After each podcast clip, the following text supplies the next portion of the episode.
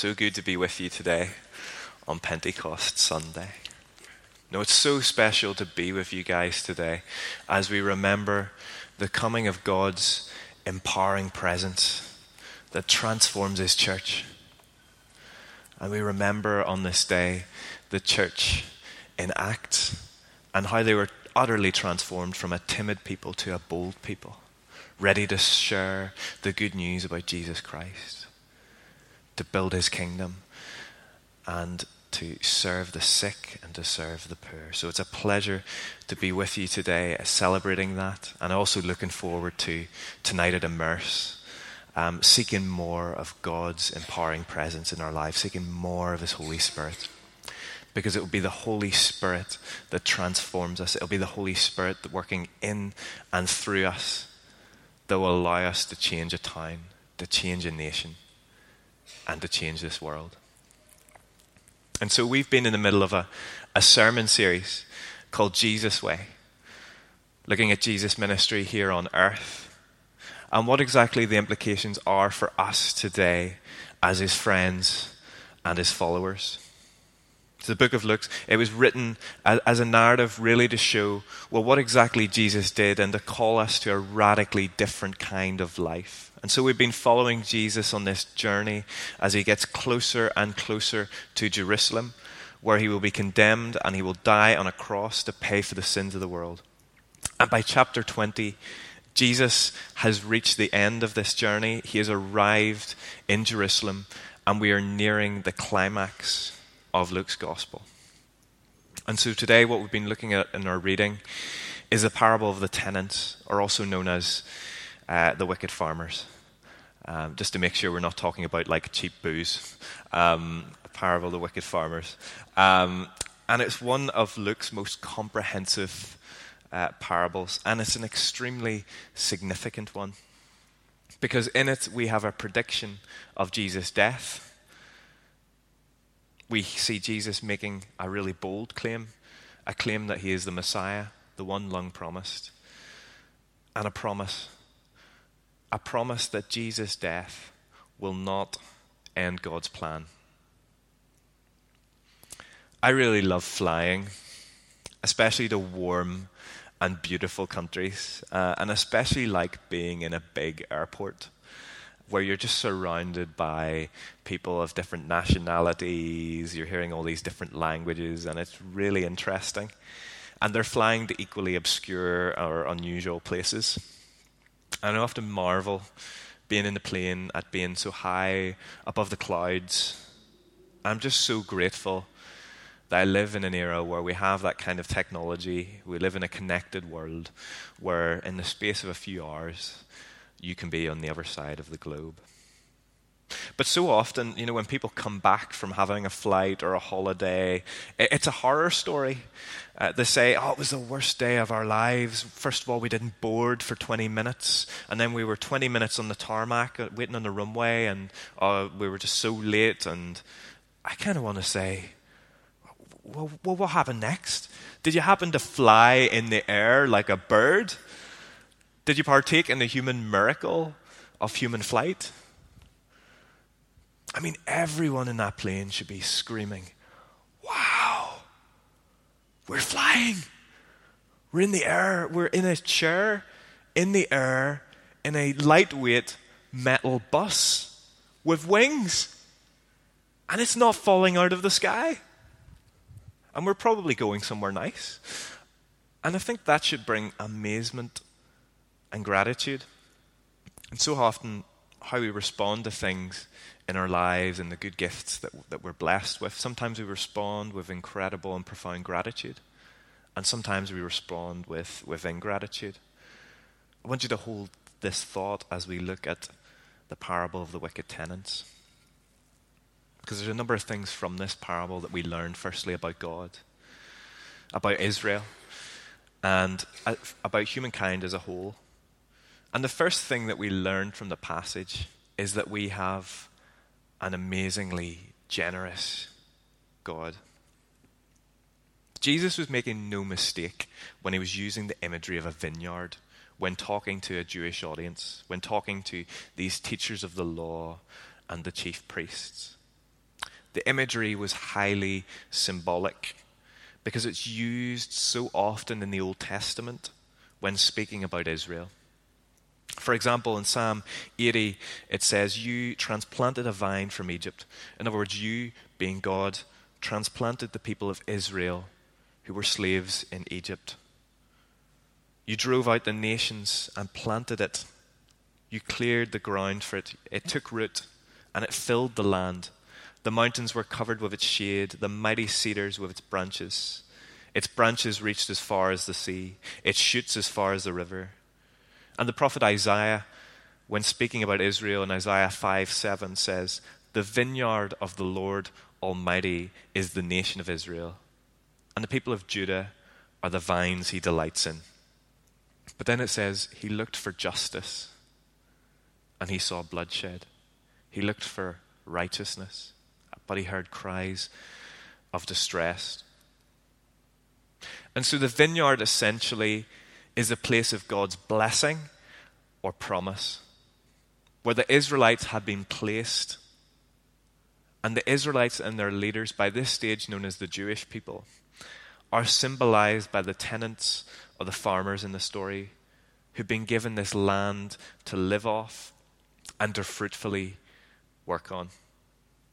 And so in the story, there's this kind of rental arrangement that's made, and this land is leased out to tenants. And the landlord, symbolizing God, goes away for a long time. So, what has this got to do with the generosity of God? Well, God, like the landlord, has been incredibly generous to Israel. Firstly, he chose them in the Old Testament, and there was nothing massively special about them. They certainly didn't do anything to deserve God choosing them. And then he rescues them as slaves from Egypt through signs and wonders.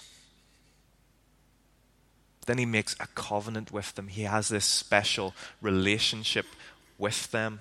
He leads them to the promised land, a land flowing with milk and honey. His presence is with them, and ultimately, through that particular people, the Messiah would come, the one long promised. He had shown them such love. And this really is a reflection of God's loving kindness towards us all as human beings. I want you to think of the most generous person that you know, just for a second or even an incredible act of generosity that you experienced in your life personally. We want to say today that God is infinitely more generous than that person or thing that you're thinking about. It's just in His nature. Just think for a second of all the good gifts that He has given us and the kindness shown to the Israelites, well, that's a reflection of God's heart of generosity towards us. So if you are a Christian today, you have been shown incredible, unmerited favor by God because He has chosen you in His grace. And yes, we are special to God, but there certainly isn't anything that would merit His choosing you, preacher included. And we're chosen in love but we're not always lovely. The second point from the passage is that we see some appalling ingratitude. So in verse 10, we see the tenants just showing this appalling ingratitude towards the landowner. You would naturally expect a landowner to want a return on his vineyard, either a financial return or to enjoy some of the crop, some of the fruit. And so he sends uh, this servant to, to get the crop from the, the tenant. But instead, they strike the servant in the face or give him a severe physical beating. And really, the behavior of these tenants, it's harking back to the Israelites who, throughout their history, were often very unfaithful. We see this in the Old Testament historical books and also in the writings of the Old Testament prophets. They often went after other gods with a small g, rather than staying faithful and true to the living God, Yahweh. They often rejected God's laws for how they were to be a distinct and special people in their worship, in how they were to be governed, how they were to be a socially fair and just society. They were to be a fruitful people. That was their calling. They were, in a sense, to be a shop window that the rest of the world was to look into and go, That God Yahweh, He is incredible. And again, this is a microcosm of the human race as a whole. Because so often, too, we, we choose to do our own thing, to act as if God isn't there. In fact, we all do that, it's in our nature. But the wonderful thing about this parable is that we see the persistent patience of God. In the parable, we see that the landlord sends three servants to the tenants of the farmers to get his share of the crop. The first servant, as we've seen in verse 10, he's either struck in the face or he gets a severe physical beating. But the landlord is so good, he continues to send servants. And each time we see an intensification in opposition to them. Because the second, he's not only beaten by the tenants, but he's treated shamefully. He's spoken to in a really abusive way. And the third, it's even worse. He actually is badly wounded and thrown out of the vineyard. How does this picture relate to the persistent patience of our God? Well, in the Old Testament, we see God continually sending prophets to the people of Israel to call them back to Him, to call the people of Israel, to call the people of Judah back to Him, back into His arms, back into the right worship of God and the right way of living. And time and time again, we see this either ignored or the prophets are ill treated. And so, in verses 13 to 15, we see a final option being pursued with great patience, with great reflection by the landlord. He thinks if I send someone with sufficient rank, a son, surely these tenants will listen. And whilst servants and slaves carried some degree of authority in the ancient Near East, the Son would carry the full authority of the Father. These verses picture God's incredible patience and tenacity, his pursuit of sinful human beings, because the Son represents the sending of Jesus. The beloved Son that we have heard about in his baptism and transfiguration in this gospel. So in the ancient Middle East, it was common for estates and vineyards to be let out by an absentee landlord. And it was actually also common for the tenants often to attempt to seize control of the land. And in the parable, the tenants have this foolish belief that if they kill the son, they will be able to, under Jewish property law, to have claim over the ownerless land. And in reality, the truth of the murderous intent of the Jewish leadership, like the tenants in the parable, would be manifested in the space of a few weeks. N.T. Wright comments Jesus, the rightful heir to the ancient prophets, and so much more, the Son of God, has come to complete their work challenging Israel one more time to give the covenant God the honor and obedience that is his due. In the story of the vineyard, the son, he's murdered and he's cast out of the vineyard. In a few weeks, Jesus will be cast out of Jerusalem and suffer a shameful death outside the city gate. This is God's persistent patience towards people like you and like me. That he would send his son, Jesus Christ, to die on a tree, to die on a cross, to pay for our sin, to pay for our shame and our brokenness and failure, and invite us back into relationship with him. And so, what we finally see in the parable is that there's a choice to be made about Jesus. There was a choice then, and there's a choice now. In the story, we hear that the landlord would come again, and he would come again and kill the wicked tenants and give the vineyard to other people to enjoy. So, in reality, there are two options for how we see Jesus either we accept Jesus or we reject Jesus. And we see that there's judgment here. There's judgment on the Jewish leadership of the nation and those who would reject Jesus. And then there's blessing on others. And what we're seeing here as well is a transfer of leadership from the Jerusalem leadership to others. Who are these others? Well, firstly, they're the apostles or the disciples. And secondly, we hear that the blessing would go outside Israel to people who were all, not Jews, to the Gentiles. And we see this thread running from really the start to the end of Luke's gospel. From Simeon, who prophesied that Jesus would be a light to the Gentiles. We see it in Jesus' genealogy.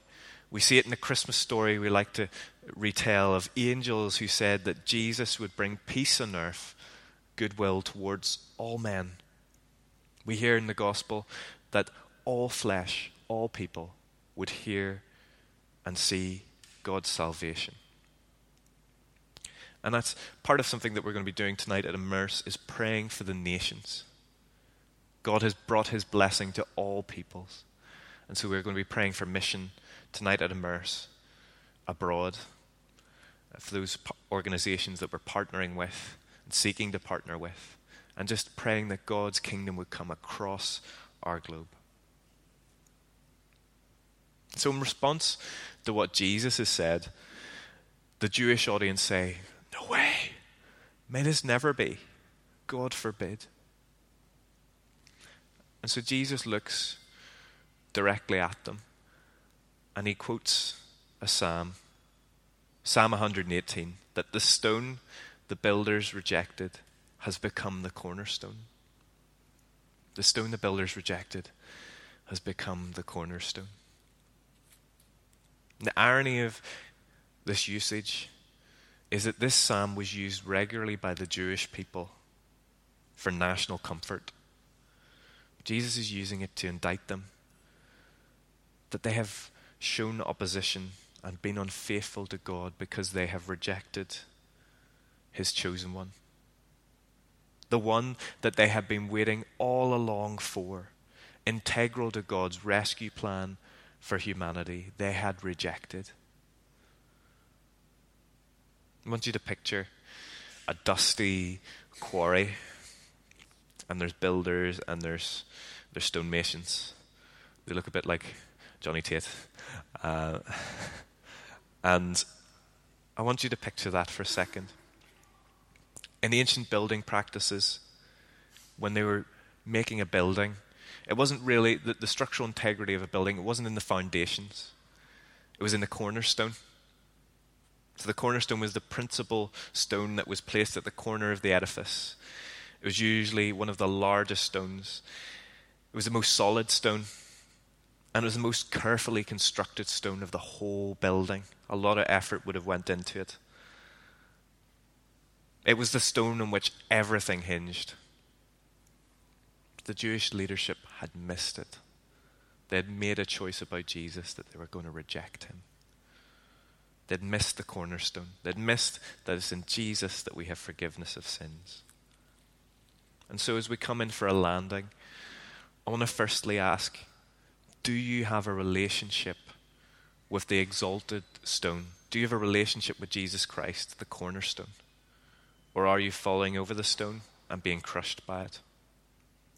I would really, really, really encourage you today, if that applies to you, to not leave this place until you have done business with God, until you have invited Him into your life.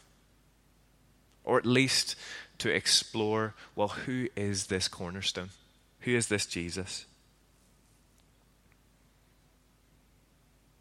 Secondly, I had this sense um, some of us might want to respond in a different kind of way. When Jesus taught this story, the leaders understood what it meant right away. We see this in verse 19. They knew it was directed at them.